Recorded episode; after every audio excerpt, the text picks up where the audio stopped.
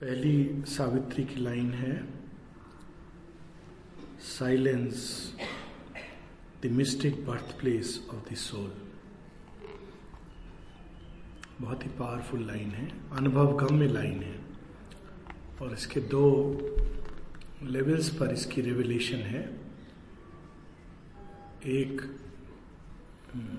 तो ये कि इस सारी सृष्टि की जो एक जो इसका व्यापक अर्थ है, वो ये है कि इस सारी सृष्टि की जो रचना हुई है, शब्द से हुई है। स्पंदन, जो प्रथम स्पंदन है, प्रथम स्वर है, उससे सारी सृष्टि की रचना हुई है। और उस स्पंदन के पार क्या है? वो है साइलेंस की भूमि है। और वहाँ पर अपने ही अंदर भगवान ने ईश्वर ने जो भी हम नाम दे नाम देना वहाँ पर समाप्त हो जाता है क्योंकि नाम तो इस स्पंदन के घेरे के अंदर आते हैं।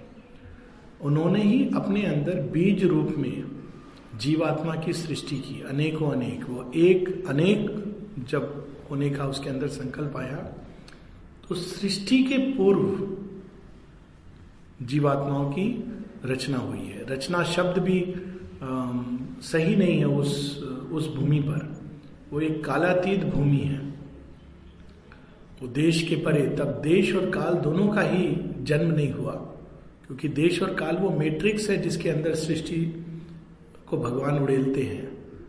परंतु ये सब बनाने के पहले उन्होंने अपने ही अंदर, अनेकों अनेकों अपने ही बीज रूप में अंश निरूपित किए। और तब स्पेस और टाइम इत्यादि का एडवेंचर बनाया। जहाँ उन्होंने इस बीज को डाला। इस बीज का एक अंश सदैव बाहर रहता है देश काल की सीमा के परे। जीवात्मा का एक एक पार्ट है, जो देश काल की सीमा के परे रहता है। किंतु एक पार्ट इस क्षेत्र में उतरता है। क्षेत्र क्षेत्रज्ञ, ये क्षेत्रज्ञ है वास्तव में। इस क्षेत्र में उतरता है for the great adventure of time and space वो एडवेंचर इसलिए ताकि उसके अंदर जो बीज रूप में दिव्य संभावना है, वो पूरी तरह प्रस्फुटित होकर विकसित हो। तो वही चीज़ डेवलप होकर साइकिक बीइंग बनती है। दूसरा इसलिए ताकि प्रकृति का भी रूपांतरण हो। तो दोनों कार्य को लेकर के वो अंश इस सृष्टि के अंदर उतरा है। लेकिन उसकी ये मानना भूल होगी कि वो इसी की इसके द्वारा बना है, इसके बड़े रेमिफिकेशन से फॉर इंस्टेंस विज्ञान में ये माना जाता है, कुछ वैज्ञानिक और अनफॉर्चुनेटली कुछ आध्यात्मिक दार्शनिक भी, कि ब्रेन की कुछ सेल्स हैं, उनके स्पंदनों से, चेतना और उसके ही स्पंदनों से सोल की एक अनुभूति होती है। तो तब तो ये हो गया ना कि सोल एक सृष्टि का क्रिएशन की ही रचना है, उसी के अंदर। और अगर ऐसा सत्य है तो वो कभी उससे फ्री नहीं हो सकती, क्योंकि मूलभूत में उसके अंदर ही की एक एक रचना है। लेकिन यहाँ पर शेरविंद बता रहे हैं कि नहीं, वो सृष्टि की रचना नहीं है। वो सृष्टि के पहले की रचना है। वो डिसाइड करती है। कई जगह आता है, माँ माता जी से किसी ने पूछा कि we have all met in previous life and what does it mean माँ कहती है, हमने, सबने, हम ना केवल पहले मिल चुके हैं, हमने ये निर्णय लिया था कि हम रूपांतरण में सहयोग देंगे। किंतु ये निर्णय हमने तब लिया था जब काल का भी जन्म नहीं हुआ था, कालातीत अवस्था में।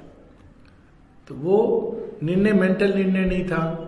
वो जितनी भी सोल्स उन्होंने अपने ही अंदर प्रकट की, और वो सब उनके ही अंश हैं, इसीलिए ममे वंश और वो उसी समय ये संकल्प उनके अंदर है इनवर्डली अंतर्निहित है, कि इस एडवेंचर में हम लोग पार्टिसिपेट करेंगे ग्रेट एडवेंचर में। सृष्टि के विकास में।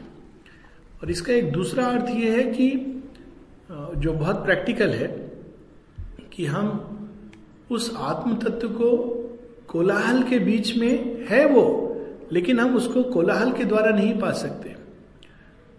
वो कोलाहल के परे एक नीरव शांति उस प्रदेश में पाया जाता है। तो बाहरी कोलाहल से कहीं अधिक हमारे अंदर के कोलाहल की ओर संकेत है। जिसने अंदर में उसको पा लिया, बाहरी कोलाहल से इफ़ेक्ट नहीं होता है। किंतु फिर भी, चूँकि ये एक सत्य है, इसलिए अध्यात्म में एक टेंडेंसी रही है to withdraw from the noise of the surface world into region of peace and silence ये टेंडेंसी रही है मोनेस्ट्रीज इसीलिए बनी, ताकि व्यक्ति थोड़ी दिनों के लिए इस कोलाहल से दूर रहकर केवल अपने अंदर की शांति में प्रवेश करे। क्योंकि बाहर का कोलाहल फिर अंदर के कोलाहल को टैकल करेगा तो बाहर का तो सिंपलर है, उसको टैकल किया जा सकता है। टाइम टू टाइम और माँ कहती है कि इसका अपना औचित्य है, क्योंकि बाहर जो कोलाहल है वो बड़ा उसके दो मैकेनिज्म होते हैं। एक तो वो बाहर कोलाहल हो रहा है, शोर हो रहा है ट्रैफ़िक का है नॉइज़ है सिग्नल है, लोग बातचीत कर रहे हैं। किंतु एक सूक्ष्म कोलाहल चलता है जो हमको प्रभावित करता है, ऊर्जा के रूप में। वो कोलाहल किस प्रकार का है? माँ बताती हैं, हम बाज़ार जाते हैं और सोच के नहीं गए थे कि कुछ खरीदना है। वहाँ दुकान के सामने अचानक इम्पल्स आती है, अरे ये खरीद लो। अरे वो खरीद लो। और हम फट से खरीद लेते हैं। तो ये कहाँ से आता है? ये एक इनर वाइब्रेशन डिज़ायर का सर्कुलेट कर रहा होता है और वो हमारे अंदर अनेक प्रकार से रेस्टलेसनेस कोलाहल क्रिएट करता है, क्योंकि वो आसपास के एटमॉस्फियर का हमारे ऊपर प्रभाव पड़ता है। तो जब हम विड्रॉ करते हैं, खासकर शहरों से, नगरों से दूर, किसी ऐसे क्षेत्र में जो निर्जन है, जो बहुत ज़्यादा मनुष्य वहाँ नहीं पहुँचे हो, हालाँकि बहुत मुश्किल है ऐसी जगह पाना, बद्रीनाथ में भी कोका कोला का मॉडल मिल जाता है, लिखा होता है लास्ट टी स्टॉल ये अनफॉर्चुनेट है माउंट एवरेस्ट पर भी आजकल मिल जाएगा, कौन, क्या जाने एमएनसी का कुछ। लेकिन मुख्य चीज़ ये है कि हम इस कोलाहल से जब विड्रॉ करते हैं, अपने को कुछ हद तक आइसोलेट करते हैं, इसकी एक आवश्यकता होती है योग में। और आइसोलेट करके जब हम इनवर्डली अपने अंदर प्रवेश करते हैं, तब ये सारे mental noise mental suggestions mental thoughts अनेकों प्रकार के जो विचार, जो घूमते रहते हैं, या कामनाएँ वासनाएँ घूमती रहती हैं सबको आप रोक भी दें तो जो छिपी हुई अवचेतन मन के अंदर चीज़ें हैं वृत्तियाँ वो बाहर आएँगी जो पास्ट था रिजेक्ट किया था इन सबको पार करके तब हमको आत्म तत्व के दर्शन होते हैं। इसको सावित्री में बड़े विस्तार में बताया गया है कि सावित्री को क्या क्या डिफिकल्टीज होती हैं जब वो इनर जर्नी में जाती है। सो so, अगर हमको वास्तव में आत्म तत्व को पाना है तो हमको उस भूमि पर जाना होगा जहाँ उसका जन्म हुआ है। उसका जन्म इस नॉइज़ में, इस सिटी लाइफ में, जहाँ पर केवल डिजायर्स के लिए ऑर्गेनाइज है। ये तो लाइफ सिटी लाइफ ऐसे ही इवॉल्व करती है ना, कि डिजायर्स के इर्द गिर्द चारों ओर वो इवॉल्व करती है। सिटी में लोग जाते ही इसीलिए क्योंकि रोजगारी है, पैसा है, सुख सुविधाएँ हैं। तो वहाँ का पूरा वातावरण प्रदूषित होता है अंदर से, चाहे बाहर कितना भी अच्छा हो, प्रभावित करता है। और फिर हमारे अंदर का कोलाहल तो है ही है। इन सब के गहराई में उतर के हमको आत्म तत्व के दर्शन होते हैं। दूसरा प्रश्न भी बहुत इंटरेस्टिंग है what is truth is it fixed और ever changing it is both एक भूमि है जो ट्रूथ की ओरिजिन है, जहाँ वो इन्फिनिट है, और इन्फिनिट इस सेंस में है कि उसमें सारे गॉड हेड्स यूनाइटेड है। वो अपने आप में एक अलग कट के नहीं है। उसके अंदर हारमोनी लव स्वीटनेस ये सब यूनाइटेड है। लेकिन जैसी बात हुई कि उस सेंस में नहीं, जैसे हम ह्यूमन सेंस में लेते हैं। और वो वो वो भूमि है जिससे सब कुछ निकला है, इसीलिए उसको ट्रुथ कहा जाता है। क्योंकि सब कुछ अगर नष्ट हो जाए तो भी वो रहेगी। उसको सनातन सत्य कहा गया क्योंकि वो इटर्नल है, शाश्वत है। कभी नष्ट नहीं हो सकता। सब कुछ प्रलय के समय और महाप्रलय के समय देवता भी उस भूमि में चले जाते हैं। प्रलय के समय तो केवल ये मन, प्राण, शरीर की सृष्टि और महाप्रलय में वे देवता भी जो ओवर माइंड के क्रिएशन है, वे भी उसके अंदर चले जाते हैं। लेकिन वह फिर भी वैसी की वैसी रहती है। इसलिए इट इज़ ट्रूथ सत्य। वो सत्य ह्यूमन कंसेप्शन का सत्य नहीं है। किंतु उस भूमि पर जाने के लिए एसेंट के लिए, माँ की एक एसेंट ट्रूथ है कई सारी स्टेप्स हैं। और उस स्टेप्स में अलग अलग जगह पर ट्रूथ हमको अलग अलग रूप में हमारे सामने प्रकट होता है। और ये संभव है कि हम एक रिलेटिव ट्रूथ के ऊपर रुक जाएँ और आगे हमारी प्रगति रुक जाए। माता जी की एक बड़ी सुंदर एक प्ले है ascent to truth it's worth reading बड़ी, बहुत रिवीलिंग है। तो उसमें कई लोग सत्य की यात्रा में निकलते हैं। जहाँ तक मुझे याद है, एक फिलेंथ्रोपिस्ट होता है, एक वैज्ञानिक होता है, एक आर्टिस्ट होता है, एक लवर एंड बिलवेड होते हैं, एक एसेटिक सन्यासी होता है और कुछ साधक साधिका स्टूडेंट्स होते हैं। तो फिलेंथ्रोपिस्ट जो सबका, सबको दान पुण्य, सबका भला समाज सेवी actually that would be the right word वो तो जैसे ही वो पहली स्टेप पर पहुँचता है वो कहता है, अरे, मैं तो उस समाज से ही दूर हो गया जिसकी मुझे सेवा करनी है। नहीं नहीं, मैं आगे नहीं बढ़ूँगा, रुक जाता है वहाँ। फ़र्स्ट स्टेप पर ही रुक जाता है। वो ये नहीं जान पाता कि only they who save themselves can other save तुमको अगर सेवा करनी है तो पहले सामर्थ्य होना चाहिए। सीमित सामर्थ्य से सीमित सेवा होगी। अगर सामर्थ्य केवल कंबल बांटने का है फ्री मेडिसिन देने का है तो वो सेवा नहीं है। वो तो वास्तव में लोगों को और विपन्न बनाने की चीज़ है। सेंट फ्रांसिस करते थे, ना तो लोग कहते थे, जब से आप धन देते हैं, इस शहर में गरीब और बढ़ गए हैं।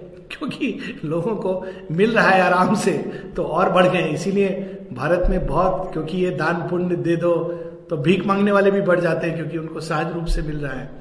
तो फिलेंथ्रोपिस्ट वहाँ रुक जाता है। उसका सत्य वहीं तक सीमित है। आर्टिस्ट और साइंटिस्ट उसके आगे जाते हैं। और आर्टिस्ट और साइंटिस्ट उसके आगे जाकर के कहते हैं कि हमने इतना तो अन्वेषण कर लिया, लेकिन अब इसके आगे कुछ स्पष्ट नहीं है। एक अस्पष्ट सी भूमि है। हम उसमें प्रवेश नहीं करेंगे। वहाँ तो हमारे मेथड्स काम ही नहीं कर रहे। हम पहले अनुमान लगाना चाहते, फिर आगे बढ़ना चाहते हैं। तो रुक जाते हैं। वैज्ञानिक रुक जाता है आर्टिस्ट रुक जाता है, फिर और आगे जाते हैं। फिर ये दोनों, एक और एसेटिक एक और lover and beloved lover and beloved कहते हैं आ हम बड़े सुंदर प्रदेश में आ गए, इन सबसे ऊपर एक अलग भूमि पर आ गए, जहाँ हम सच्चे प्रेम को आपस में प्रकट कर सकते हैं। तो वहाँ रुक जाते हैं और एसेटिक उसी भूमि के दूसरी ओर कहता है, ये बड़ी सुंदर जगह ये जगह मेरे लिए अनुकूल है, एक छोटी सी यहाँ झोपड़ी है, इससे मुझे एक क्लिफ है क्लिफ के चारों ओर एक अद्भुत दृश्य दिखाई दे रहा है। ये सत्य है। रुक जाते हैं। उसके आगे स्टूडेंट्स साधक, साधिका, ये आगे बढ़ते हैं। वो एक ऐसी भूमि पर प्रवेश करते हैं जहाँ एक बड़ी चट्टान पड़ी हुई है। कहते हैं, अब ये कैसे होगा? इसको हम कैसे हटाएँगे? इसको कैसे हटाएँगे? तो एक कहता है, या कहती है कि जो हमें यहाँ तक ले आया है, वो निश्चित रूप से इसको हटाएगा। तो थोड़ी देर वो इधर उधर, फिर एक ऐसी भूमि में वो प्रवेश करने लगते हैं, जहाँ पर एक एक कदम दिखाई नहीं दे रहा है। कि आगे जो कदम ले रहे हैं वो भूमि के ऊपर है या आकाश में है? It is a leap of faith उनको नहीं स्पष्ट हो रहा तो फिर वो कहते हैं we have to take that step और श्रद्धा के आधार पर वो leap they leap into it and suddenly they are uplifted into the vision of truth Sri Aurobindo की एक लाइन याद आती है वहाँ पर। A step and all is sky and God उस भूमि पर जब हम पहुँचते हैं, तब ये देखते हैं कि वास्तव में ये सब कुछ उसी सत्य में अवस्थित है, उसी सत्य में समाया है, उसी सत्य पर आधारित है, उसी सत्य का विकृत या सुकृत रूप है। परंतु उसके पहले ये एक स्टेज होती है जहाँ हम स्टेप बाय स्टेप जाते हैं, जहाँ कुछ को छोड़ते हैं नेक्स्ट स्टेप फिर छोड़ते हैं, आगे। लेकिन लास्ट स्टेज में सब कुछ फिर से प्राप्त हो जाता है, लेकिन चेंज होकर। सावित्री में इसके all aims were lost in her then found in her ये जो एक अवस्था है, ये अवस्था शेरविंद बहुत पावरफुली प्रकट करते हैं। नहीं तो अब तक हुआ कि छोड़ करके अल्टीमेट आइडियल था एसेटिक का, जो सब छोड़ करके किनारे में चला जाएगा। और माता जी के प्ले में अद्भुत lover and beloved go to what stage fifth stage of ascent तो कहीं पर लिखा नहीं है। प्रेम का आदर्श आदर्श प्रेम। दिस नॉट एन ऑर्डनरी प्रेम। आदर्श प्रेम भी इंसान को किस कोटि तक ले जा सकता है? लेकिन वो भी वहाँ रुक जाते हैं। क्यों? क्योंकि उनको व्यक्तिगत सुख चाहिए। इसीलिए ह्यूमन रिलेशन की समस्या क्या होती है?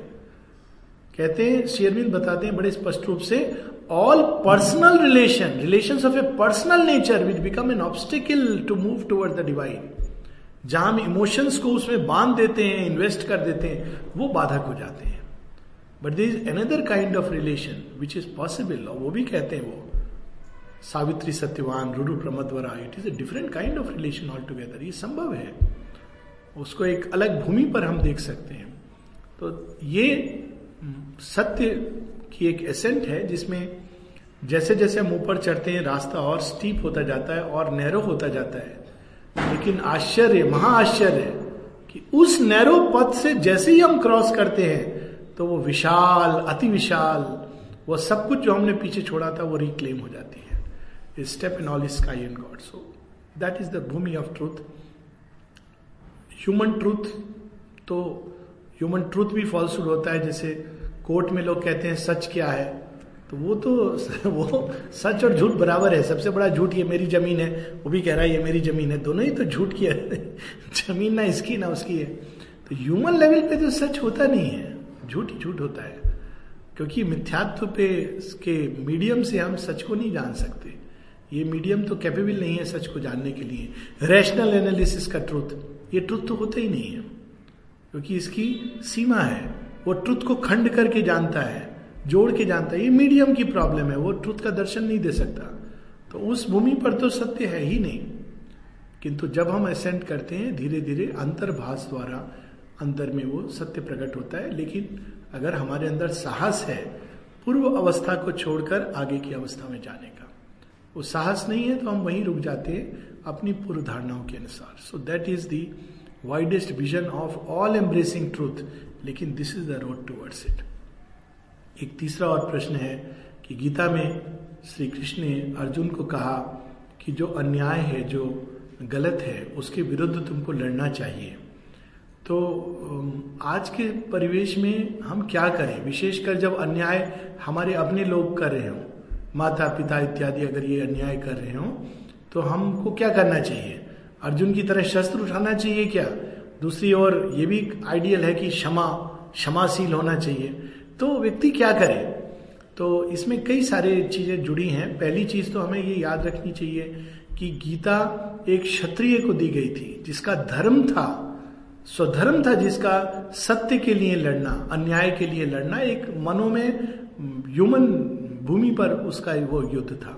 जो कमज़ोर है उनको प्रोटेक्ट करना और जो सबल हैं किंतु टायरेंट्स हैं उनको अपदस्थ करना, ये उसका कर्तव्य था। वो अपने कर्तव्य से विमुख नहीं हो सकता था। तो अर्जुन को जिस युद्ध लड़ने की प्रेरणा दी जा रही है, वो कोई सीमित युद्ध नहीं है जिसमें केवल बंटवारा हुआ और उन्होंने नहीं दिया, ये तो सोशल पॉइंट ऑफ़ व्यू से वो दिखाया जाता है। परंतु उसके साथ उस अन्याय के, अगर ये केवल एक सीमित पर्सनल फैमिली का ड्रामा होता तो कृष्ण उसमें इंटरवीन नहीं करते। किंतु उसके साथ बहुत कुछ जुड़ा था। पूरे एक राष्ट्र की, एक संस्कृति की, एक सभ्यता का टकराव था। जैसे श्री अरविंद हर एक युद्ध में हस्तक्षेप नहीं करते थे। लेकिन जब सेकेंड वर्ल्ड वॉर होता है तो हस्तक्षेप करते हैं। क्यों? वो कहते हैं, ये एक केवल राष्ट्रों का टकराव नहीं है। ये संस्कृति सभ्यताओं का टकराव है। और यदि नाजी जीत गए तो ये कार्य भगवान का कार्य दस हज़ार वर्ष पीछे चला जाएगा। और यदि एलिस पावर जीती तो ये भी कोई ये नहीं कि दूध के धुले हैं, लेकिन कम से कम ये फ्रीडम में विश्वास करते हैं, एकता में विश्वास करते हैं तो कम से कम मार्ग खुला रहेगा। तो महाभारत का युद्ध भी साधारण युद्ध नहीं है। अर्जुन ने बहुत से युद्ध लड़े हैं, छात्र धर्म के अनुसार। कृष्ण ने इंटरवीन नहीं किया। जब उन्होंने युधिष्ठिर ने खो दिया एक पासों के खेल में कृष्ण ने कहा, ये how come they did it come I will do it अच्छा द्रौपदी का अपमान किया, युद्ध लड़ो। उन्होंने ऐसा कुछ नहीं कहा। बहुत कुछ उन्होंने खोया। खांडव प्रस्थ का बंटवारा हुआ। तब कृष्ण ने ये नहीं कहा, तुम सीधा युद्ध लड़ो। उन्होंने कैसे तुमको ये अन्याय हुआ है तुम्हारे साथ? कहना चाहिए था। अगर ह्यूमन लेवल से देखें तो ये तो अन्याय हुआ था, उनके साथ घोर अन्याय प्रारंभ से ही हुआ था। पर एक भी जगह कृष्ण उनको युद्ध करने के लिए प्रेरित नहीं करते। वो उनको सिखाते हैं क्षमा, संतोष इक्विप करना। और पांडव सक्षम थे, ऐसा नहीं, सक्षम नहीं थे। यहाँ तक कि तक्षक उसके विरुद्ध भी कहते, नहीं, उनको अपनी अपनी जगह भूमि दे दो। हमने उनकी भूमि पर। लेकिन महाभारत का युद्ध साधारण युद्ध नहीं है। हालाँकि ये सच है कि द्वितीय चैप्टर में, अध्याय में प्रारंभ ऐसे करते हैं कि तू राजा है। वो इस कारण Gita is a buildup. Arjuna जिस डिजेक्शन की अवस्था में है, पहले उससे बाहर निकालना है। तो प्रारंभ में वो कहते, तू राजा है, तू क्षत्रिय है, ये तो तेरा कर्तव्य है। और तू इससे भागेगा तो वहाँ जाके फिर कुल बुलाएगा। एचलिस के साथ क्या होता है? यही होता है इलियन में। एचलिस कहता है, मैं युद्ध नहीं लड़ूँगा, व्यक्तिगत कारणों के कारण। एग्जैक्टली जो अर्जुन की अवस्था होती है, एचलिस की अवस्था होती है। लेकिन अंतर यह होता है कि अर्जुन कहते हैं, मैं अपनों पे क्यों युद्ध करूँ? एचलिस कहता है, मेरी जो प्रेमिका थी, उसको राजा एगेमेमनोन ले गया, मैं युद्ध नहीं लड़ूँगा। लेकिन है तो योद्धा, महान योद्धा। कुलबुल आता है छटपटाता है युद्ध के लिए, उसको युद्ध में आना आवश्यक है। तो भगवान की लीला, वो तो वो भी है, इलियन का जो युद्ध था, वो वास्तव में एक सेम सिमिलर महाभारत का युद्ध। तो भगवान की लीला ऐसी होती है कि एचलिस का भतीजा वो कहता है कि मैं युद्ध मुझे अच्छा नहीं लग रहा है इस तरह से बैठना मैं जाऊँगा और युद्ध लड़ूँगा। और एक रात को जब वो सो रहा होता है तो एचलिस का मुकुट और कवच धारण करके चला जाता है युद्ध में। अब हेक्टर सोचता है कि ये तो एचलिस है और युद्ध लड़ता है और उसको मार डालता है। जब हेक्टर को पता चलता है Dilip Kumar Roy was Hector by the way in his previous life जब हेक्टर को पता चलता है कि अरे मैंने एक, एक यंग योद्धा को मारा है हेक्टर बहुत नोबल था। सच्चा क्षत्रिय था। उसको बहुत पश्चाताप होता है कि ये तो मेरे युद्ध के योग्य नहीं था। ये कहा एक बेचारा अभिमन्यु की तरह और मैं कहा एक इतना बड़ा योद्धा? लेकिन जब एचलिस को यह बात पता चलती है तो वो निकलता है युद्ध के लिए। अच्छा उसको मार दिया। अब तो मैं छोड़ूँगा नहीं। और जैसी मार काट मचाता है वो तो this legion in history he was तो ये एक साधारण युद्ध के लिए नहीं, वो प्रेरित करते हैं। यहाँ तक कि द्रौपदी का इतना अपमान होता है, उसको सुरक्षित करते हैं, लेकिन युद्ध के लिए नहीं प्रेरित करते हैं। तो पहली चीज़ तो हम ये देखते हैं गीता में, युद्ध एक अंतिम विकल्प है, प्रथम विकल्प नहीं है। दूसरी चीज़ ये कि प्रत्येक युद्ध धर्म युद्ध नहीं होता। Every time there is a court case वो धर्म युद्ध नहीं होता है। धर्म युद्ध होता है जब दो सभ्यताओं का, जब दो संस्कृतियों का, जिसमें एक जो विकसनशील है अब इसको एक बहुत ही सीमित स्तर पे हम लें। जब चंपक लाल जी जनेऊ पहनते थे पहले तो माता जी ने एक बार उनसे पूछा you like wearing this no mother but what to do my parents will feel bad अगर मैं नहीं पहनूँगा, मेरे माता पिता को बुरा लगेगा. तो माता जी ने कहा may be if you take it off your parents में इवॉल्व हो सकता है उनका विकास हो जाए। क्योंकि उनको अचानक लगे कि क्या है? ये किस से वो चिपके हुए हैं। उनको भी तो विकास का अवसर देना चाहिए। ये एक बहुत सीमित भूमि है। परंतु इसी चीज़ को मैग्निफाई। कभी कभी टकराव जब पेरेंट्स के साथ या अन्य अन्य लोगों के साथ होता है, वहाँ एक विकास का टकराव होता है, जहाँ पर व्यक्तिगत कोई चीज़ नहीं इन्वॉल्व होती। और अगर इन्वॉल्व हो, वो इंपॉर्टेंट नहीं है। परंतु बात ये नहीं कि किसी ने मेरी भूमि हड़प ली या किसी ने मेरा हार्ड एंड मनी ले लिया, वो युद्ध के योग्य चीज़ नहीं है। किंतु यहाँ पर विकास की बात है। ऐसे युद्ध हुए हैं। ट्रॉय का युद्ध एक, एकमात्र युद्ध है, जिसमें राजा प्रायम कहते हैं, आज तक इतने युद्ध लड़े गए, भूमि के लिए लड़े गए। ये पहला युद्ध है जो प्रेम के लिए लड़ा जा रहा है, क्योंकि पेरिस हेलन को प्रेम करता है। अब ये देखिए उस युद्ध को अब अपने परिपेक्ष में देखिए। पेरिस हेलेन को प्रेम करता है और हेलेन को वो साथ में भगा के नहीं लाता है, दोनों अपनी स्वेच्छा से जाते हैं। हेलेन मेनेलॉस को विवाहित है। अब कितनी विकट समस्या है नैतिक आधार पर। हेलेन मेनेलॉस को विवाहित है, परंतु वो विवाह, एक प्रकार का ऐसा विवाह था जो उस समय राजा गया, जिसे अंबा अंबिका लेकर के आया, विवाह कर लिया। प्रेम नहीं करती थी वो। प्रेम करने लगी पेरिस को जब वो यंग प्रिंस आता है। तो अब ऐसे समय पर ये जो दो प्रकार के धर्म है, दोनों धर्म है, पति के और उसका कर्तव्य ये भी धर्म है, प्रेम का अपना धर्म है तो इसमें उसको किसका पालन करना चाहिए? This is a real dilemmas मान लीजिए अपने सामाजिक परिवार के परिवेश में कोई बच्चा है, अठारह साल का हो गया, उन्नीस साल का, बीस साल का, और वो किसी को प्रेम करता है और उससे विवाह करना चाहता है। माता पिता कहते हैं, नहीं, ये ये गलत है क्योंकि वो हमारे समाज में नहीं है, हमारे रीति रिवाज के विरुद्ध है। तब शायद कृष्ण कहेंगे no you have to allow that freedom you have to let वो कहते हैं, वो राजा द्रौपदी के जो पिता थे, उनको कहते हैं, तुम नहीं आ सकते इसके बीच में। ये फ्रीडम तुमको देनी होगी। अगर मान लीजिए द्रुपद कहते मैं युद्ध लड़ूँगा तो वो युद्ध लड़ते उस समय। क्योंकि वह एक व्यक्ति की या व्यक्तिगत युद्ध नहीं है, वो एक विचारधारा का युद्ध है। कुछ विचारधाराएँ संकीर्ण होती हैं और समाज को विघटन की ओर ले जाती हैं। कुछ विचारधाराएँ उदात होती हैं और समाज को विकास की ओर ले जाती हैं। संकीर्ण विचारधाराएँ विष के समान है। और यदि जो समर्थ है, जो बलवान है, जो समर्थ नहीं है, उनकी बात नहीं हो रही है। अर्जुन समर्थ है, बलवान है, श्रेष्ठ है, उसको श्री कृष्ण कहते हैं श्रेष्ठ पुरुष हो तुम। तुम जैसा आचरण करोगे अन्यान्य वैसा आचरण कर, करेंगे। जो समर्थ है जो बलवान है योग्य है श्रेष्ठ है अगर वो उस समय भीरुता और कमज़ोरी का परिचय देगा तो फिर समाज तो फिर उस दिशा में चला जाएगा कि नहीं ठीक है इन्होंने कुछ नहीं कहा तो ये उचित होगा। तो जहाँ अनुचित है धर्म की दृष्टि में अनुचित है ईश्वर की दृष्टि में अनुचित है विकास की दृष्टि में अनुचित है प्रगति की दृष्टि में अनुचित है वहाँ आवाज़ उठानी चाहिए। खाप पंचायत के विरुद्ध आवाज़ उठानी चाहिए। ऑनर किलिंग्स के खिलाफ आवाज़ उठानी चाहिए। सत्यमेव जयते में जैसे प्रोग्राम्स आ रहे वुमेन नारी को घर के अंदर बंद करके, दरवाजे बंद कर दो कि घर के बाहर नहीं जाएगी। इसके विरुद्ध बिल्कुल आवाज़ उठानी चाहिए। चाहे अपने ही माता पिता क्यों ना हो। ये गीता का संदेश है। लेकिन मेरी ज़मीन किसी ने ले ली, मेरे साथ अन्याय हुआ क्योंकि बंटवारे के समय देखो, मुझे ज़्यादा मिलना चाहिए था, वहाँ क्षमा होनी चाहिए। वहाँ पर उनकी है, चाहेंगे तो फिर दे देंगे। खंडप्रस्थ को उनका स्पर्श इंद्रप्रस्थ बना देगा। व्यक्तिगत युद्ध में कोई जॉय नहीं है। उसके अंदर हम भगवान से नहीं जुड़ते। नैतिक स्वरूप में हम सही हो सकते हैं।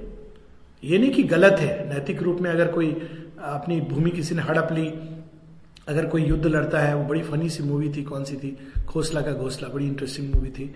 तो वही इट्स ऑल राइट आप छल से, बल से परास्त करते हो। It's okay nothing wrong with it लेकिन गीता में उस युद्ध की बात नहीं है।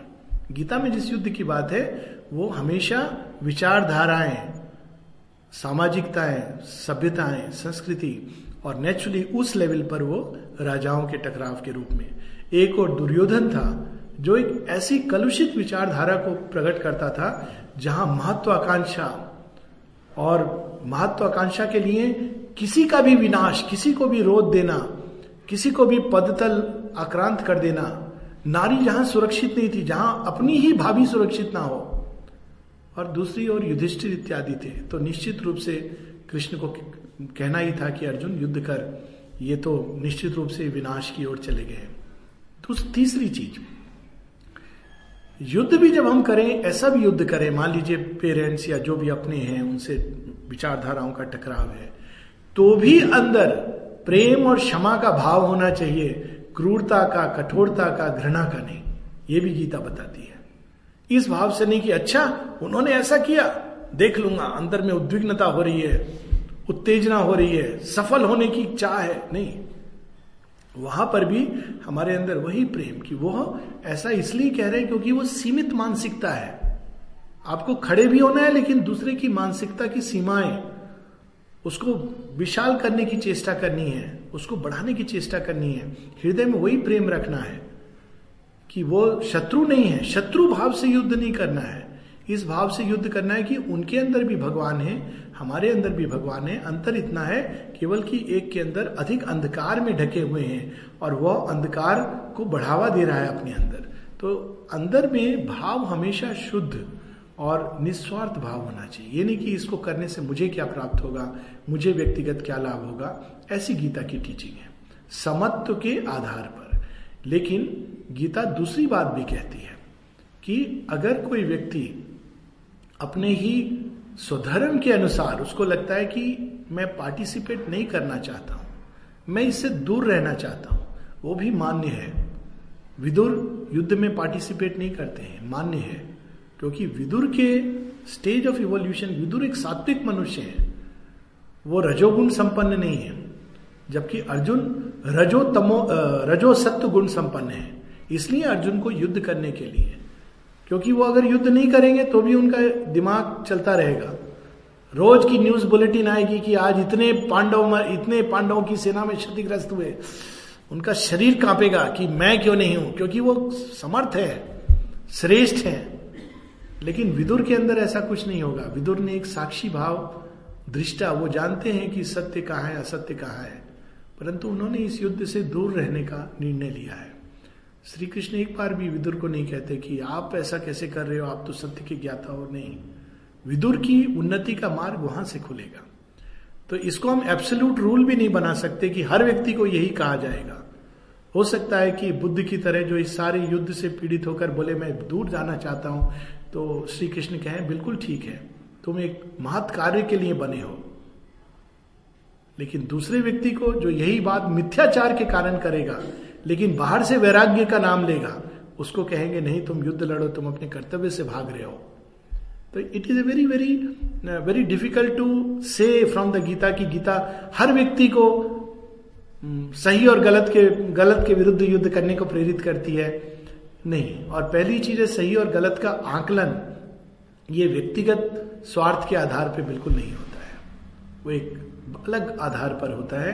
कई चीज़ें जो पहले सही थी, वो आज गलत हो जाती है। एक हाँ वो रणछोड़ वाली कहानी है। वो तो खैर, उसके पीछे तो उनका मिस्टिक उद्देश्य भी था। वो तो बड़ी सिंबॉलिक स्टोरी भी है। वो काल यवन की बात करें ना, वो भाग जाते हैं। जरासंध से भी भागते हैं। पर काल यवन तो पूरी सेना को क्यों नष्ट हो तो भाग जाते हैं सेना को छोड़कर। वो तो बड़ी मिस्टिक स्टोरी है। और ले जाते मुचकुंद राजा की गुफा के अंदर।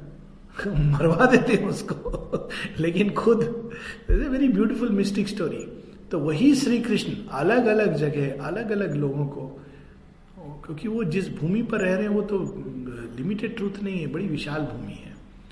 सो so, गीता ये सच है कि बहुत इसका ट्रुथ्स को जब हम लोगों ने रिजिट फॉर्मूला में किसी भी स्पिरिचुअल लिटरेचर को श्री अरविंद के साथ भी यही है। श्री अरविंद बार बार कहते हैं what I write to X applies to X only हम लोग उसको यूनिवर्सल बना देते श्री ने लिखा है। शेयरविंद के कई पत्र ऐसे हैं, जब आप उसके ओरिजिनल लेटर को देखोगे, अभी दिलीप कुमार रॉय की वॉल्यूम्स निकली हैं। अधिकतर पत्र दिलीप कुमार रॉय को लिखे हुए पत्र आएँगे लेटर लेकिन जब आप ओरिजिनल क्वेश्चन और फुल लेटर को देखोगे तो आपको एक अलग सेंस होगा then from the truncated letter और उसको भी आप अपने जीवन पर सीधा नहीं अप्लाई कर सकते, उन्होंने जो दिलीप कुमार रॉय को कहा है। एक व्यक्ति को वो एक चीज़ कहते हैं, दूसरे को बिल्कुल अलग चीज़ कहते हैं। ऐसे कितने उदाहरण हैं? ऐसे ऐसे लोग हैं जिनको शेयरबिंद ने, अगर हम मानवीय भाषा में बोले तो झेला है। लिटरली मतलब जिसको अगर बाहरी भाषा में कहें तो पतित से पतित, और शेयरबिंद बार बार उनको अपनी कृपा दृष्टि द्वारा do not worry grace is with you grace is with you uplifting you unimaginable things which we cannot even speak ऐसे लोग हैं। दूसरी ओर कुछ लोगों को उन्होंने एकदम स्पष्ट रूप से कहा है। No no no this will not do you have to leave the ashram and go if this is your state अब इसका मूल्यांकन इट इज़ रियली इम्पॉसिबल क्योंकि भगवान की जो वाणी होती है वो एक रिजिट मानसिक आइडियलिज्म से नहीं बॉर्न होती है। मन क्या करता है? हर चीज़ को एक फॉर्मूला में बदल देता है। और ये सबसे बड़ी कठिनाई है। इस दैट्स वाई एटलीस्ट पर्सनल मेरा ऐसा मानना है। आई डोंट नो सबका अपना अपना है। मुझे ये चीज़ जो गीता गीता सार में वो गीता के जो मुख्य चीज़ें निकाल करके लोग 10, 12, 20 लिख देते हैं it is a most dangerous mentality क्योंकि हम वास्तव में उससे गीता को समाप्त कर देते हैं। गीता इज़ ए टोटेलिटी उसको ऐसे नहीं किया जा सकता है। क्योंकि वो एक चेतना का विकास है स्टेप बाय स्टेप बड़े आसानी से वो मिसकोट हो सकती है। वो फ़िल्म थी ना, अक्स उसमें मिस कैसे वो, ना कोई मारता है, ना कोई मरता है तो मैं क्या कर रहा हूँ अगर मार रहा हूँ तो? विलेन कहता है आसानी से मारता है, सबको कहता है। मैं नहीं कहता, कृष्ण ने कहा है, ना कोई मारता है, ना कोई मरता है। तो मैं तो मार नहीं रहा हूँ। ये तो देह का विनाश हो रहा है। आत्मा तो अविनाशी। Spiritual truths can be so easily distorted and use for justifying anything कई बार कुछ भी जस्टिफाई करने के लिए। जैसे गीता में कहा, लड़ाई लड़ो तो जस्टिफाई हो गया। अब शेयरविंद की वाणी इस तरह से लेके ये जस्टिफाई करते हैं लोग, दूसरी तरफ़ से लेके कुछ और जस्टिफाई करते हैं। इसीलिए सबसे पहली चीज़ होती है, इसके तो फिर इसे कैसे बचा जाए? माँ जो एडवाइस करती हैं, वो ये कहती हैं, एक तो we have to keep progressing जैसे जैसे बुद्धि सूक्ष्म होती है, वैसे वैसे उसका डीपर सत्य रिवील होता है। स्थूल बुद्धि से हम उसको पकड़ नहीं सकते। दूसरा माँ कहती है, किसी रिजिड डॉगमा में नहीं बांधना चाहिए कि हम ये कह सकते हैं, मेरी ये अंडरस्टैंडिंग है। पर हो सकता है किसी और की दूसरी अंडरस्टैंडिंग है और उसके लिए वो वैलिड है। उसमें युद्ध नहीं होना चाहिए। नहीं नहीं, आप ऐसा कह रहे हो, ऐसा ऐसा नहीं है। हमारी ये अंडरस्टैंडिंग है, दूसरी की अंडरस्टैंडिंग अपनी जगह उचित है और वो उस हिसाब से विकसित होगा। जब समय आएगा तो उसको भी वो रिविलेशन होंगे, या हमें वो रिविलेशन होंगे, कौन जाने? तीसरी चीज़ जो सबसे इंपॉर्टेंट है, जो प्रैक्टिकल है, माँ कहती है you can know what Sri Aurobindo has said only when you have red everything that Sri Aurobindo has said on A given subject and I would say not only Sri Aurobindo but Sri Aurobindo and the mother have said on A given subject और जब हम पूरा पढ़ते हैं, तब देखते हैं कि एक एक धुंधली सी पिक्चर जो बड़ी वास्ट है, बड़ी सटल है, वो हमारे मन के अंदर उभरती है। वो भी एक इमेज है। बड़ी वास्ट है, बड़ी सटल है। श्री अरविंद का सत्य बिल्कुल नैरो सत्य नहीं है। किंतु धीरे धीरे धीरे करके वो अस्पष्ट सी छवि स्पष्ट होने लगती है। और एक समय आता है जब छवि के पार जाकर उसका सत्य हमें ग्रहण करने लगते हैं। But first we must read mother and Sri Aurobindo in the full first we must read the Gita in the full in totality and all that Shri Krishna has said it's unfortunate कि उन्होंने कितना कुछ कब कब कहा होगा, वो वाणी रिकॉर्डेड नहीं है। Otherwise it would have been a different literature हालाँकि उन्होंने द्रौपदी को जो उपदेश दिया, वो रिकॉर्डेड है। कहते हैं I don't know how far it is true but Draupadi ने उनसे प्रश्न किए थे। कई सारी चीज़ें सब रिकॉर्ड करके एक जगह then one gets in idea शायद इसी कारण शेयरविंद ने विस्तार से इन सब चीज़ों को लिखा है। अब उसमें शेयरविंद को देखिए। श्री अरविंद तो स्वयं श्री कृष्ण का I would say next upgraded version divine एक नए रूप में आ रहे हैं। और वो श्री अरविंद स्वतंत्रता संग्राम के बीच में अचानक चले जाते हैं। कई लोगों को यह एक्शन नहीं समझ आया। Why should you do it कितने लोग उनको वापस आने को बोलते हैं? श्री अरविंद क्यों वापस नहीं जा रहे थे? क्योंकि उन्होंने देख लिया था कि ये कार्य हो चुका है। अब मुझे एक और ऐसा कार्य करना है जिसमें पूरी ऊर्जा लगानी है। ये कौन समझ सकता है? सो ही डन दैट वही श्री कृष्ण जो अर्जुन को इतनी ऊर्जा से भर देते हैं कि वो महारथी योद्धाओं का संहार कर देते हैं, वही श्री कृष्ण जब अर्जुन वार्धव्य की अवस्था में जब श्री कृष्ण की पत्नियों को ले जाता है, डाकू ले जाते हैं तो गांडी भी नहीं उठा पाते हैं। और ये प्रश्न आता है ना भागवत में कि ऐसा क्यों हुआ? बहुत दुख होता है सबको। पूछते हैं, व्यास ऋषि से ऐसा क्यों हुआ? तो क्या उत्तर देते हैं? कहते, अर्जुन को भी अभिमान हो गया था और उनकी पत्नियों को भी अभिमान हो गया था कि मैं विशेष हूँ। और ये उनके लिए एक विनम्रता का लेसन था। द्वारका डुबो देते। Divine action is beyond human comprehension बहुत प्लास्टिसिटी चाहिए। इसलिए माँ कहती हैं कि अपने इंटेलिजेंस को जितना विशाल और जितना सफल बनाओगे, उतना अधिक भगवान की के सत्य को पकड़ने के लिए जितना सूक्ष्म होगा और जितना विशाल होगा, जितना रिजु होगा, उतना अधिक उस सत्य को ग्रहण करने में सक्षम होगा। So this was about the Gita there no more question अगर कोई प्रश्न है, हम ले सकते हैं। Otherwise we will read poem and finish with that हाँ वो बड़ा सुंदर है वो अद्भुत है प्रसंग पूरा। तो पूरा प्रसंग है अपने आप में। श्री अरविंद जब अलीपुर जेल में जाते हैं उन पर सेडिशन के चार्जेस थे बॉम्ब बनाने का आरोप था। आरोप झूठा था, क्योंकि श्री अरविंद ने किसी को बम बनाने के लिए ना प्रेरित किया, ना कहा था। ना इस तरह बम फेंकना, ये उनकी राजनीति में नहीं था। हालाँकि वो गरम दल के माने जाते रहे, पर उन्होंने कभी बम फेंक करके किसी को मार दो, उड़ा दो, ये सब उन्होंने कभी किसी को नहीं कहा। और इनफैक्ट वो कहते थे, इस प्रकार की सेंटिमेंटल पेट्रियोटिज्म से मेरा कोई वास्ता नहीं है। ये उनके पहले की राइटिंग्स में भी है। वो एक लोगों को अंदर से जागृत कि पहले तुम अपने स्वाभिमान को जागृत करो। भारतीयता क्या है? तुम कौन हो? किस राष्ट्र के हो? उसको पहले तुम अपने अंदर जागृत करो, उस आत्मबल के ऊपर, उस तपोबल के ऊपर। तब उसके बाद तुम युद्ध लड़ो। लेकिन वो बीच में, खैर, कई चीज़ें हो रही थी, लेकिन वो रोकते भी नहीं थे। ये भी सच है कि वो मना नहीं करते थे। अगर कोई उनसे जाकर के कहता था, हम हम बम बना करके, बम बनाने वाले हैं तो शेरविंद ये नहीं कहते, नहीं नहीं, तुम गलत कर रहे हो, पाप कर रहे हो, ऐसा भी नहीं कहते थे। क्योंकि वो इस भाव से देख रहे थे कि सृष्टि में अनेकों रूप से ईश्वर अपने प्रयोजन को सिद्ध करता है। And he was beyond that state of good and evil तो वो जब अलीपुर जेल में जाते हैं तो उनके मन में ये भाव उठता है कि मैं तो निस्वार्थ रूप से सेवा करना चाह रहा था। तो मुझे तो तुम्हारा प्रोटेक्शन होना चाहिए था। मैं तो किसी स्वार्थ के लिए नहीं लड़ रहा था। तो वहाँ पर भगवान की वाणी उनको सुनाई देती है वेट एंड सी प्रतीक्षा करो, देखो. फिर कुछ दिन गुजर जाते हैं। फिर भगवान की वाणी सुनाई देती है, मैंने तुमको यहाँ एक विशेष प्रयोजन से मैं तुम्हें यहाँ लाया हूँ।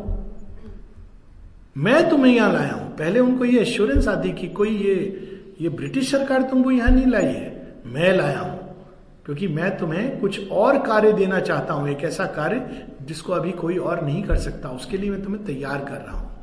ये नेक्स्ट स्टेप होती है। अब उनके पास एक प्रोग्राम मिलता है उस कार्य को करने का।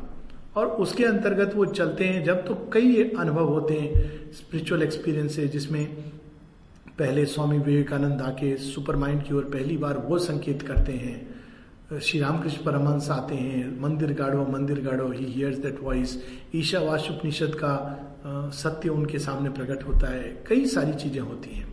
इस मेडिटेशन की अवस्था में वो रहते थे कि जो उनके साथ थे, कहते हैं कि अगर न्यूक्लियर बम से सब कुछ उड़ जाता तो भी शेयरविंद पर कोई प्रभाव नहीं होता। इस इस सम अवस्था में शेयरविंद रहते थे। दैट वॉज़ ही स्टेट अब उस समय, इस अवस्था में एक समय आता है जब उनको वासुदेवम सर्वमिति। वो हर किसी के अंदर नारायण नारायण को देखते हैं। माता जी ने कहा it was a supramental experience हर किसी के अंदर, पक्ष के वकील में, विपक्ष के वकील में, जज के अंदर, इस तरफ़, उस तरफ़, हर चीज़ में, ब्लैंकेट में, कटोरी में, बार्स में, ट्री में, और शेरविंद कहते हैं, उस समय मुझे पहली बार सौंदर्य बोध हुआ। साधारण चीज़ों में मुझे सौंदर्य दिखाई देने लगा। छोटी छोटी चीटियों के अंदर सौंदर्य बोध। किस किन चीज़ों के अंदर वो देख, देखते हैं उस? क्योंकि वो तो परम सौंदर्य में है।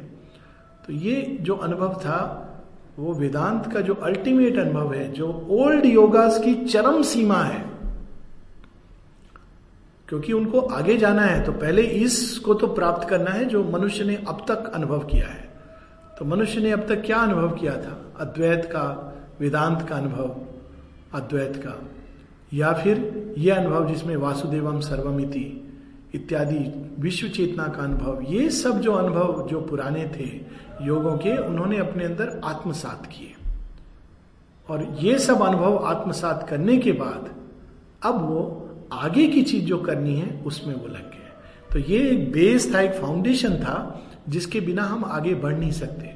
व्यक्तिगत जीवन में भी शेरविंद बार बार कहते थे this is the foundation of yoga to see the divine everywhere basic fundamental truth है. इवन गीता में वो युद्ध के लिए प्रेरित कर रहे हैं, साथ में कह रहे हैं, मैं उस, उधर भी हूँ, पक्ष में भी हूँ, विपक्ष में भी हूँ. यही तो गीता में श्री कृष्ण अर्जुन को समझा रहे हैं। ये जानकर, ये देख कर अब तू युद्ध कर। It's very different state all together और वो बर्बरी का भी दृष्टांत है। तो वो जो उनको एकत्व की भूमि पर उठने के बाद वहाँ से उनका सुपरामेंटल योग शुरू होता है। इसीलिए शेरविंद बार बार कहते हैं my yoga begins where the other yogas and जिस भूमि पर आकर बाकी सारे योग समाप्त हो जाते हैं। व्यक्तिगत उपलब्धि। व्यक्तिगत उपलब्धि या तो अद्वैत, ब्रह्म निर्वाण की, या फिर ईश्वर में उस परम चेतना में स्वयं को पूरी तरह समा लेने की। उसके आगे क्या बचा?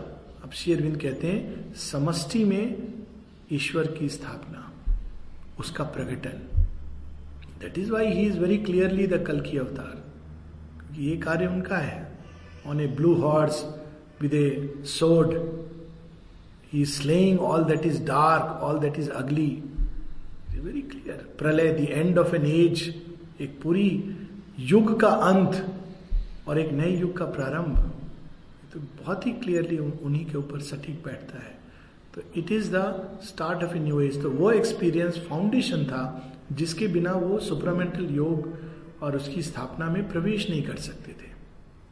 It's a way human way of seeing तो उन्होंने उस एक्सपीरियंस के बाद the next step started which is beyond it जिसकी कहीं पर कोई चर्चा नहीं मिलती है। कहीं कहीं उसका एक सूक्ष्म सा, हल्का सा दर्शन या हिंट या सजेशन मिलता है। But not the fullness of the yoga we can read that experience from collected poems सोच रहे थे हम क्या पढ़ें? तो वाई नॉट किस कृष्ण को उन्होंने देखा? एक तो ये पढ़ सकते हैं। Is very dangerous to have this book in hand because कहते हैं ना मूड बनता है, फिर मन नहीं करता है इसको रोकने का। I have to really really resist the temptation because it is very very beautiful एक एक पोयम इसकी इतनी अद्भुत है। इसमें सारे श्री अरविंद के एक्सपीरियंसेस हैं। Omnipresence he is in me round me facing everywhere self walled in ego to exclude his right, I stand upon its boundaries and state into the frontiers and stare into the frontiers of the infinite. Each finite thing I see is a facade. From its windows looks at me the illimitable. In vain was my prison of separate body made. His occult presence Burns in every cell जब शेयरविंद ने शरीर छोड़ा तो किसी ने लिखा newspaper के लिए कि the mortal remains of Sri Aurobindo will be interred into the samadhi mother cut the word mortal there was nothing mortal about Sri Aurobindo his occult presence burns in every cell he has become my substance and my breath he is my anguish and my ecstasy my birth is is eternity sign my death a passage of his immortality. Then, cosmic consciousness हम लोग एक शब्द use करते हैं अपने उसमें दिगंबर, कि वो जो जिसने, दिगंबर का लिटरल मीनिंग होता है आकाश को जिसने लपेटा हो। ये बाहरी नग्नता नहीं है, ये आंतरिक विशालता है। अब देखिए उस अनुभव को Sri Aurobindo cosmic consciousness I have wrapped the wide world in my wider self विश्व से भी परे ऐसी चेतना में उठ जाते हैं। And time and space my spirit's seeing are काल और देश, मेरा ही एक आत्मावलोकन है। I am the god and demon ghost and elf I am the wind speed and the blazing star all nature is the nursling of my care I am the struggle and the eternal rest. The world's joy thrilling runs through me. I bear the sorrow of millions in my lonely breast. सारी सृष्टि का दुख मैं अपने अंदर धारण किए हुआ हूँ। सारी सृष्टि का सुख वो भी मेरे अंदर है। कौन सी चेतना है? वो is Sri Aurobindo we talk about Sri Aurobindo born on this fifteenth August 1872 left his body on fifth fifty nonsense This is Sri Aurobindo. The oneself, all are deceived. Do what the one power dictates.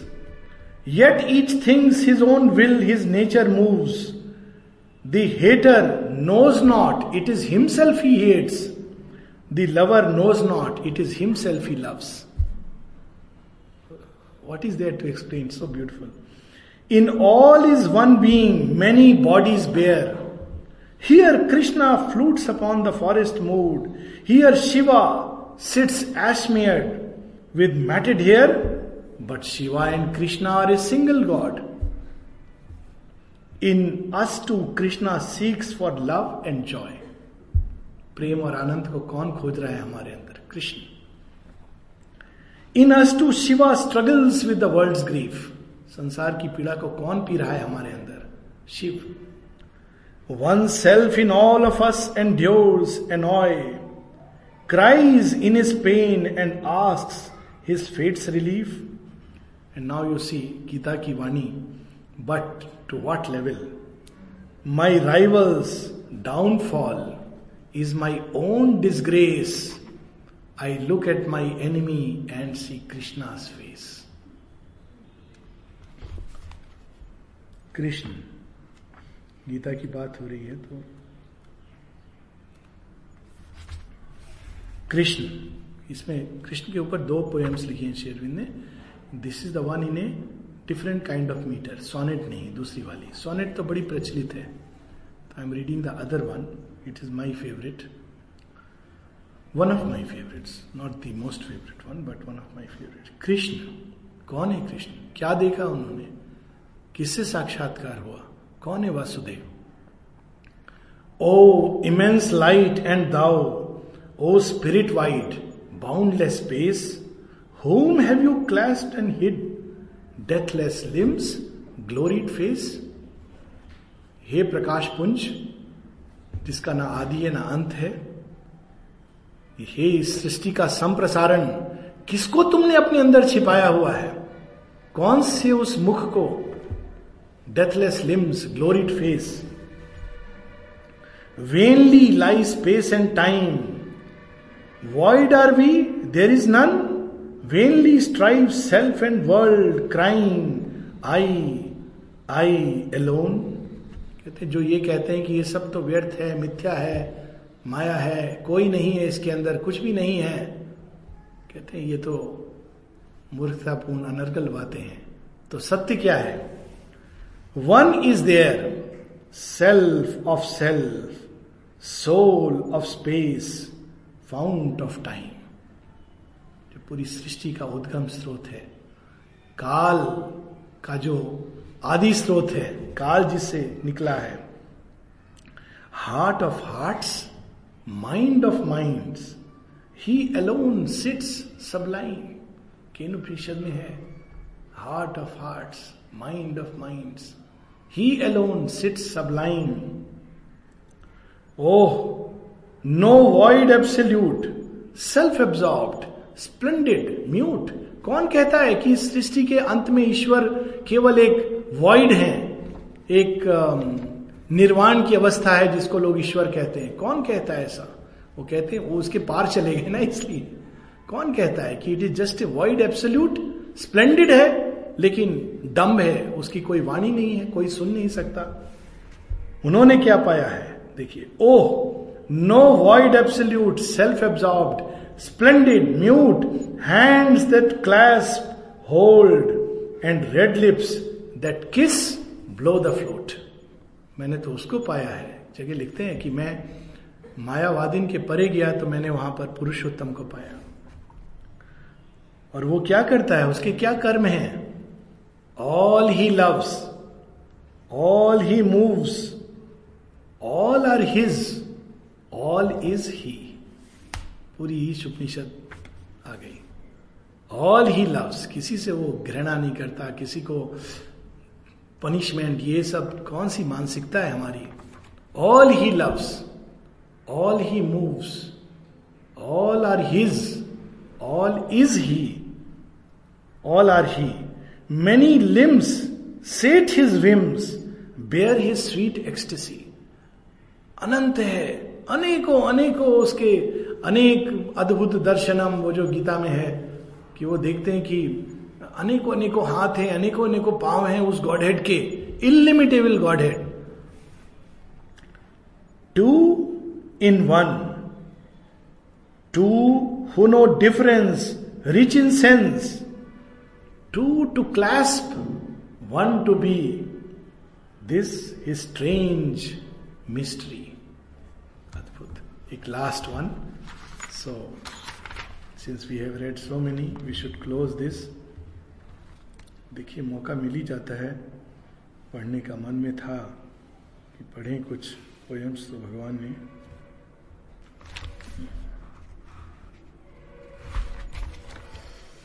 Okay last two एक है, उसकी कुछ बस line पढ़ेंगे पर ब्रह्म पर ब्रह्म के बारे में कहते हैं, कुछ कहा नहीं जा सकता। है भी, नहीं भी, दोनों ही परिभाषाएँ नहीं, वो है नहीं, दोनों के परे है। दैट्स वाई उसको डिफाइन करके हम उसको रिड्यूस कर देते हैं। अब मास्टर की पहचान क्या होती है? जो इनडिफाइनेबल है, उसको भी वो परिभाषित कर दे। और ये अनोखा, अद्भुत कार्य शेयरविंद कर सकते हैं। ये पोयम है पर Brahman. He had this experience in 1912 तो इसमें बस थोड़ा सा पढ़ेंगे। These wanderings of the suns these stars at play in the due measure that they chose of old not only these but all the immense array of objects that long time far space can hold are divine moments सब कुछ, सारी सृष्टि का संप्रसारण, प्रज्ञा, प्रस्तुतो, पुराणो, ये तो उन्हीं की divine moments हैं। Many lines I am skipping he is not bound by waking और बाय स्लीप जागृत अवस्था में पाया जाता है, स्वप्न अवस्था में, सुसुप्त अवस्था में। चतुष्पाद ब्रह्म उपनिषद कहती है। He is not bound by waking or by sleep. He is not bound by anything at all. Laws are that he may conquer them. To creep or soar is at his will to rise or fall. किस विशाल भूमि पर ले जाते हैं one from of old possessed himself above, who was not anyone, nor had a form, nor yet was formless. देखिए भगवान form नहीं है formless है he was not a form nor yet was formless neither hate nor love could limit his perfection peace nor storm he is we cannot say nor he is not for nothing too is his conception of himself unguessed he dawns upon us and we would pursue. But who has found him or what arms possessed? He is not anything, yet all is he. He is not all, but far exceeds that scope. Both time and timelessness sink in that sea. Time becomes a wave, space a wandering drop. This is Sri Aurobindo.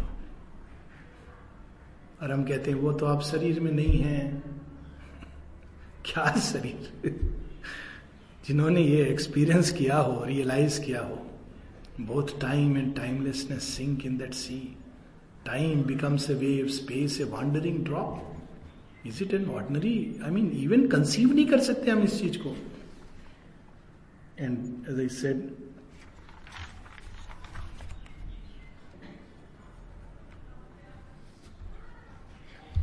अच्छा मैं सोचा था God's labour but God's labour I think बहुत चिर परिचित कविता है तो उसको नहीं पढ़ेंगे। लास्ट हम इसको पढ़ेंगे। एक शेरविंद की प्रोफेटिक पोयम है इन द मून लाइट और बड़ी प्रोफेटिक है। और इंटरेस्टिंग है कि उसमें शेरविंद ने क्या नहीं देखा है, और ये सौ वर्ष पहले उन्होंने लिखी है ये poem he rises now for God has taken birth the revolution that pervade the world are faint beginnings, and the discus heard of Vishnu speeds down to enring the earth. जो रिवोल्यूशंस हो रहे हैं वो विष्णु का चक्र हैं। उन्होंने सृष्टि के ऊपर भेज दिया है ताकि अंधकार का विनाश हो। The old shall perish it shall pass away भगवान ने तोड़ दिया उसको। The old shall perish it shall pass away expunged annihilated blotted out and all the iron band that ring about man's wide expansion shall at last give way वो सब बेड़ियाँ जिसमें मनुष्य जकड़ा हुआ था, अज्ञान की, अंधकार की, अंधविश्वास की, उसको चक्र ने, सुदर्शन चक्र ने उनको तोड़ दिया है। उसकी जगह क्या आने वाला है धरती पर? क्या देने वाला है वो? Freedom God immortality the three are one and shall be realized at length. Love, wisdom, justice, joy, and utter strength gather into a pure felicity. The iron age is ended. Ki wani hai. The iron age is ended. Only now the last fierce spasms of the dying past shall shake the nations, and when that has passed, earth vast of ills shall raise a fair brow. Kalyug समाप्त हो गया है, और जब समाप्त होती है कोई चीज़ तो लास्ट में जो तड़पती है, छटपटाती है, उसका जो स्पैज्म है, वो राष्ट्र अनुभव करेंगे। राष्ट्र कंपित हो जाएँगे उस प्रकंपन से। और जब वो कंपन चला जाएगा, तब पृथ्वी एक नया उज्जवल चेहरा लेकर प्रकट होगी। This is man's progress for the iron age prepare the age of gold what we call sin हम पाप जिसको कहते हैं वो क्या है? What we call sin is but man's livings edge from deep within the pilot guide same on is pilgrimage जब यान ऊपर जाता है तो वो पीछे धुआँ छोड़ता है और धुआँ छोड़ने से ऊपर उठ के चला जाता है। तो हम जिसको कहते हैं sin banes living's from deep within उसको स्वतः ही वो उसके अंदर से निकलेंगी और वो ऊपर में उठता चला जाएगा। क्योंकि पायलट बैठा हुआ है वो उसको गाइड कर रहा है। He leaves behind the ill with strife and pain because it clings and constantly returns, and in the fire of suffering fiercely burns, more sweetness to deserve, more strength to gain. Last four lines. He rises to the good with tightened wings. मनुष्य की बात है and this the reason of his high unease हमारे अंदर छटपटाहट किस चीज़ की है? अब इसके बाद जो दो लाइन है बड़ी मार्वेलस है। क्यों हम छटपटाते हैं? क्या चाहिए हमको? क्या चाहिए? क्यों हम आए हैं? हमारा मिशन क्या है? प्रयोजन क्या है? He rises to the good with titan wings and this the reason of his high unease because he came from the infinities to build immortally with mortal things समान के रूप में हमको नश्वर चीज़ें दी गई और कहा गया इससे अमृत तत्व का निर्माण करो दिस इज़ द रीजन हम छटपटाते हैं क्योंकि हम अमृत से पुत्र हैं आनंद से पुत्र हैं पाप के पुत्र नहीं है क्या ब्यूटीफुल श्री अरविंद उपनिषद में है। अमृत से पुत्र आनंद से पुत्र this is the thought with which we should live and not die so we will close here